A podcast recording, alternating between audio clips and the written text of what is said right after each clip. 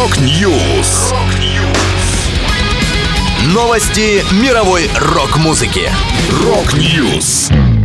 У микрофона Макс Малков. В этом выпуске Пол Роджерс представил первый за 24 года альбом с новым материалом. Виталий Дубинин рассказал о подготовке к 40-летию Арии. Состоялась премьера балета на музыку Black Sabbath. Далее подробности. Living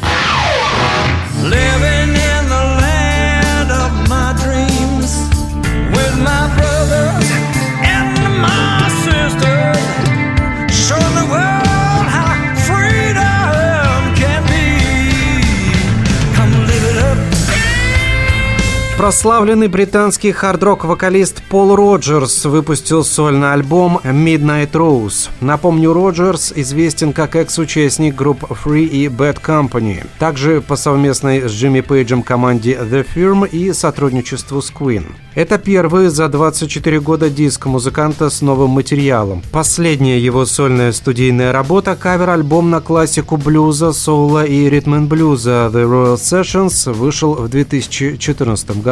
Продюсером новой пластинки вокалиста выступил легендарный Боб Рок, известный работой с Мотли Крю, Металлика и многими другими. Всего на Midnight Rose вошло 8 треков. Один из синглов Take Love был уже известен поклонникам музыканта.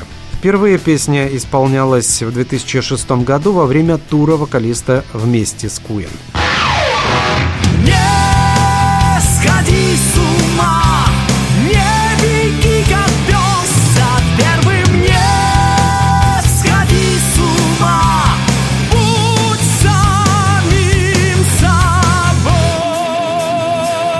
В 2025 году группе «Ария» исполнится 40 лет. Бас-гитарист коллектива Виталий Дубинин сообщил, что подготовка к празднованию юбилея начнется после завершения тура «Гости с царства теней», последнее выступление в рамках которого пройдет в начале декабря. Музыкант добавил, «Мы решили, что в 2024 году проведем камерный тур, будем играть малоизвестные песни специально в маленьких клубах для наших тру-поклонников.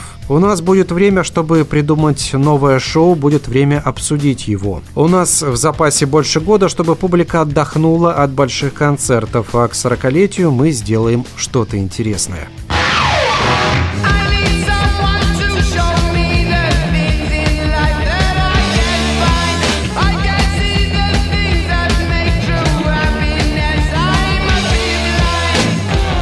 Официальная премьера балета на музыку Black Sabbath состоялась 23 сентября в театре «Гипподром» в Бирмингеме, родном городе легендарных британских хэви-металлистов. Специально по заказу режиссера королевского балета Бирмингема Карлоса Акосты были сделаны оркестровые версии восьми песен Black Sabbath, а также сочинена новая музыка, вдохновленная творчеством группы. Гитарист коллектива Тони Айоми присутствовал на некоторых репетициях постановки, а в финале финале премьеры вышел на сцену, чтобы сыграть на гитаре в классической песне «Paranoid». В зале тем временем находились коллега Айоми по Black Sabbath Гизер Батлер, Шарон Осборн, жена и менеджер вокалиста Ози Осборна, солист Led Zeppelin Роберт Плант и другие известные музыканты. Позже Айоми написал в соцсетях «Для меня честь работать с такими талантливыми танцорами, но, боюсь, я не смогу участвовать во всех представлениях». Это была последняя музыкальная новость, которую я хотел с вами поделиться. Да, будет рок. Рок-Ньюс. Новости мировой рок-музыки. Рок-Ньюс.